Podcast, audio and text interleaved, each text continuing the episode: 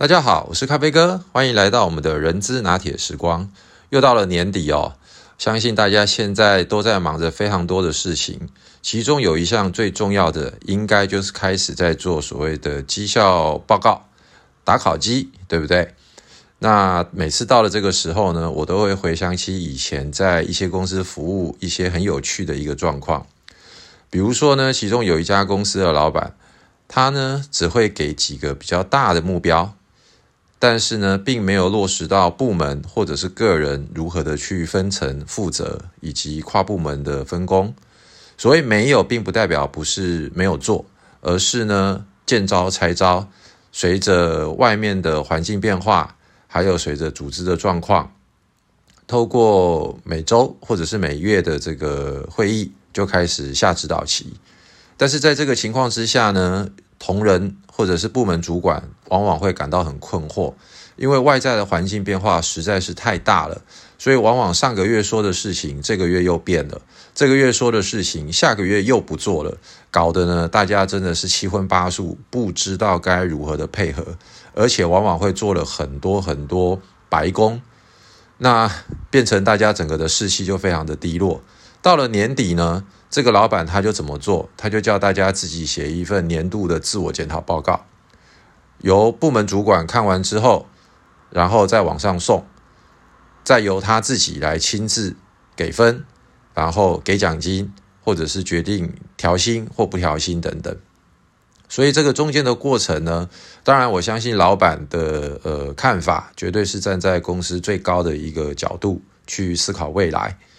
所以呢，往往所有的事情都在他的脑袋里面运筹帷幄。但是很可惜的事情就是，部门主管或者是员工，往往就不知道如何的配合，甚至于是不知道该如何的做改善，甚至于是大家往往花了非常多的心思，花了好几个月的时间，做了一些研究报告或者是分析，结果都不管用，而造成的士气非常非常的低落。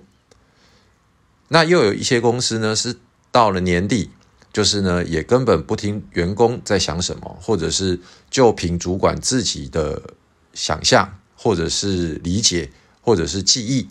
然后呢，就给这些员工就打了 A、B、C、D 哦，或者是一百分、六十分、五十分的这种成绩，搞得员工呢每天就只能够战战兢兢的去猜测、去揣摩，到底老板他如何看待我，我要怎么样。能够做到老板心目中好绩效，而这些呢，都是过去很多公司，大公司也好，小公司也好，会产生的一些呃通则吧。而这样的通则，就会造成了很多很多，不管是在管理上的问题，打考绩最后的成绩怎么去分配奖金，或者是调薪，甚至于是我们期望的是。能够让员工每一年比每一年进步的过程当中，员工也不知道我为什么不好，或者是我哪边做得好，所以今年呃这个获得的肯定比较多。那今天就来跟大家聊一聊这一块。那要聊的部分呢，我先送给大家第一句话：绩效管理做得好，组织发展没烦恼。这句话怎么说呢？呃，我先送给各位呃领导者。甚至于是呃，这个总经理或者是大老板们，就是我们的心态在做所谓的绩效管理、绩效发展，或者是我们所谓的打考绩的这件事情，我们绝对是站在组织今年的表现、跟明年的期望，还有未来的策略发展的方向之下，我们期望各个部门大家如何共同分工，如何共同合作，来达到最好的成绩，对吧？可是呢，在这个过程当中，当然我们会有很多的绩效管理的报告啦、制度啦、评核标准啦，每个月的会议来检讨。可是最重要的事情，我认为有几点。第一点是，我们应该要确定未来明年最少是一年吧。那有些公司可能可以做到三年的这个策略目标的规划。而在这些策略目标规划之下，有哪些是重中之重？而且除了呃要有明确的数据或者是任务达成的标准之外，还有另外一个更重要的事情是，也需要由各个部门分工合作，来说明他们要如何达成，而这个如何达成，也可以设为是我们在做绩效目标管理的时候一个很重要的目标。而这个整个的概念，就在我前几集跟大家分享的 OKR 哦的这个方法论里面，其实就可以把成果的部分，或者是关键任务达成的时间，或者是关键任务达成到什么样子的品质，都可以把它设计在里面。不然的话，就会变成是每一年的十二月或者是一月，叮叮空空、叮叮空空弄完了之后，到了年中间或者是到了年底。才告诉员工或部门说你们的今年绩效做得不好，等等等，所以怎么样怎么样？那我想没有一个老板希望到年底的时候看到的是大家的表现都不好，因为我们的目的就是希望透过整个团队大家紧密的结合，互相的分工，而且拥有合理跟必要的资源之后，来达成我们当初年度所设定的目标，对吧？所以在这个前提之下。老板们，他必须要运用各种不管方法或者是技巧，来确保大家理解、认同，而且相信我们今年要做的目标是这么多。那有能力或者是有机会可以做到什么样的程度？这个呢，就是从公司最高领导者应该要有的角度。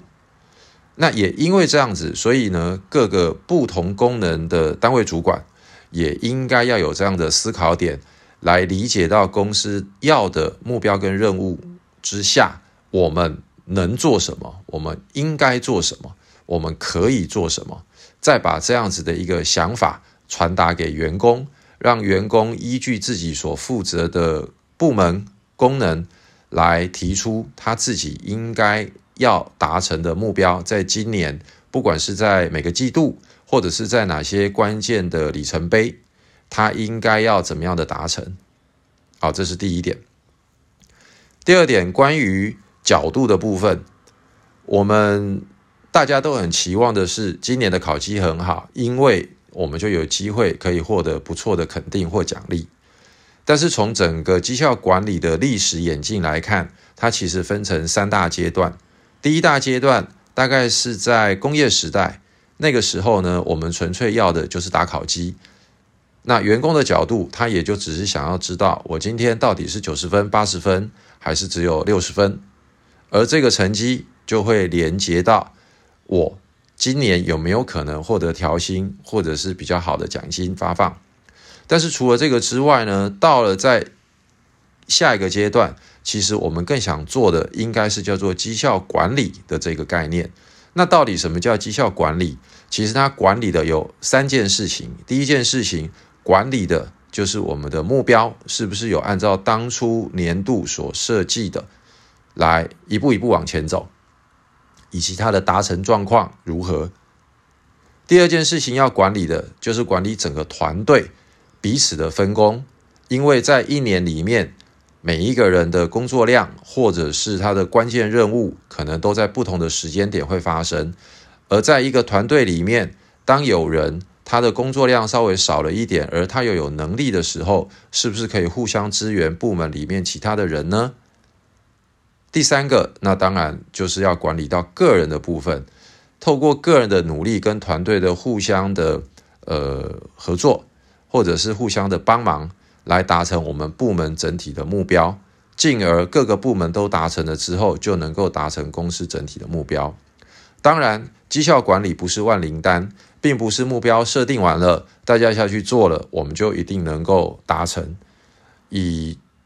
去年跟今年来讲，因为呃 COVID-19 的关系，所以呢有太多太多的外在因素影响了我们整体可能应该要能够达到的任务。但是不管如何，最起码我们做好了绩效管理、目标设定，还有标准的制定之后，我们就可以知道为什么达到，达到的原因是什么，以及我们为什么没有达到，而没有达到的原因又是什么。当我们了解了这两者的差异之后，我们就可以继续的来不断的修正。我认为这才是真正绩效管理最重要的精髓所在。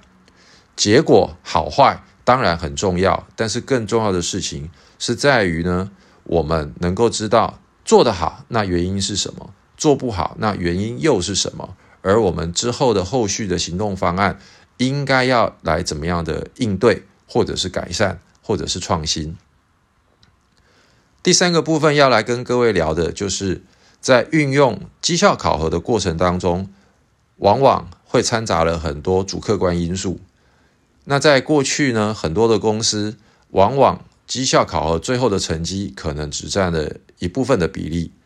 而会落入了单位主管个人主观的思考，或者是上级有一些某些政治，或者是某些背后的隐含的意义。而导致这些成绩会有与最后的结果落差了蛮大。那我想有人的地方当然就有政治，但是身为人力资源人员或者是部门主管，我们如何能够避免这一块呢？我给各位的建议是：假设我们是要来做奖金的分配，那么可以把这个奖金可能有百分之五十或者是一定的比例，它必须要直接。高度相关的跟员工的成绩做挂钩。打个比方，假设我们有一百块要来发奖金，那么呢，如果员工个人的绩效 A，他可能可以拿到的是两个月的奖金；B，他可以拿到一个月；C 拿到零点五个月。那这个部分可能就是占总奖金额度的一大部分的比例。举例可能是百分之五十。而另外的百分之五十当中的百分之三十，可能是由部门主管因应个人的管理来给主管做分配，而最后的百分之二十，可能就是由副总或者是由总经理再来做第二次的分配。那么员工他就可以了解到，最起码其中的百分之五十是跟我的绩效成绩直接高度的挂钩。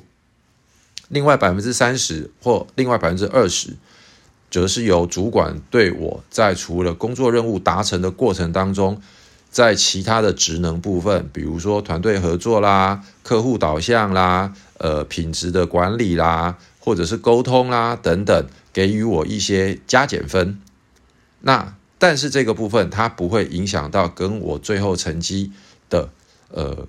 扣项，而是加码的一个概念。那么主管一方面他就有他就会拥有一部分的管理的呃资源来做赏罚。那么对于最高的领导者总经理或副总，他也有一定的资源，不仅仅只是看单一部门，而是能够呃纵观公司整体各个单位，在各个单位做不同的奖金预算的分配跟加码。那这个的好处就是又能够给主管有一定的。管理的这个资源跟这个权限，那他又能够让员工很清楚的知道，在既有的制度，我只要做到 A 或 B 或 C，那么呢，我就一定至少可以拿到多少的奖金，而不会让员工觉得做绩效考核是没有意义的，因为只要主管大笔一挥，我可能辛苦了一年，到最后就通通泡泡汤了。好。那这是关于如果是加薪或者是奖金的一个做法，供各位参考。那另外一个呢，呃，企业界常常会呃有的迷思就是，诶，绩效好的员工，那么他就应该要晋升，甚至于是他就应该有能力当主管。那这件事情呢，呃，在绩效管理的过程当中，其实我们可以避免的做法有以下几点。第一个，当我们在设计绩效考核的评分项目的时候，如果是跟工作成果有关，比如说业绩达成多少、利润达成多少、新产品开发、新产品上市，这些都是非常容易被衡量，而且是能够呃很明确的有绝对的结果的一个过程。但是，身为一个管理者，他如何去辨识与决定哪些员工是具有管理潜能，或者是他在一些呃软技巧哦，也就是所谓的 soft skill，或者是 interpersonal skill，人际关系互动技巧，往往是他在升任当管理职之后一个很重要的管理才能。所以，当我们在做绩效管理的衡量目标的时候，除了有一大块是跟成果面有关的，另外一块可能也要评估一下可能是运用我们的职能模型，或者是运用所谓的领导管理力模型来评估这些员工他们在过去这一两年、两三年所累积下来，不管是在跨部门的合作，或者是在呃艰困的任务目标达成的过程当中，他是如何去克服这些问题，他是如何能够用创新的方法等等。来评量这个员工是不是有机会，当他升任成为管理职的之后，是能够升任这样的一个职位。当然，这个过程也就必须搭配了公司年度或者是比较中期的人才培训计划，给他相应的管理知识。那当然，这个所谓的领导管理能力的知识之外，如果他又是到部门主管，甚至于是更高阶的时候。他可能还需要了解的是企业的整体发展，不管是在呃价值链，或者是在供应链、对内对外、财务、法务、制裁、呃制造水准、制造品质等等的这些非本来自己专业以外的企业内部的产业的 domain know how，那这个也会更加有助于当一个员工晋升成为主管的时候。能够更有利于跟其他部门的沟通。那不过今天因为不谈太多跟教育训练跟员工发展有关的，这个我们在以后的这个章节来继续跟大家做分享。那至于考核的项目，除了刚刚所谓结果的部分之外，其实我也会建议我们应该在思考的另外一件事情是，当他要达成年度目标的时候。应该至少要区分成两大类的年度目标，第一个是例行性的，第二个是跟策略目标高度直接相关的。这句话怎么说呢？因为一家公司组织非常庞大，当然小企业少则二三十人、三五十人，大企业可能到上千人、上万人都有。所以呢，从不同的职等高低、职级高低的员工，他本来所被赋予的工作任务就会不一样。越基层的，当然他所要负责的就是把例行性的事务做到最好。可是呢，越到中阶或者是高阶的主管，他的例行性任务的目标固然存在，但是他应该要承担更大的责任，是用来支撑、支持达成公司年度新的策略目标，或者是在既有的营运之上，如何的提升我们的品质，如何降低我们的成本，如何优化我们的流程。而当这些策略性的目标跟年度的目标是高度直接相关的时候，它也应该要被设计在里面。所以，简单一句话来说，也就是越基层的同仁，他可能的例行性的目标占得越多，他就越容易被量化跟执行做到最好。而中高阶主管，他的策略性目标的占比就应该要越大，而且这些策略性的目标一定要跟明年度。或者是未来一到三年重要的策略目标，做一个高度的挂钩，这样子我们就能够确保在明年度的年度策略目标是有机会能够达成的。好喽，那今天呢就先在这边跟大家聊到这里，下次有机会我们会再针对于绩效管理的一些有趣的做法跟实用的方法来跟大家做讨论。如果各位对于目前的年度绩效，在你的公司里面有哪些好玩、有趣、新奇的做法，也欢迎各位能够在底下留言跟大家分享哦。拜拜。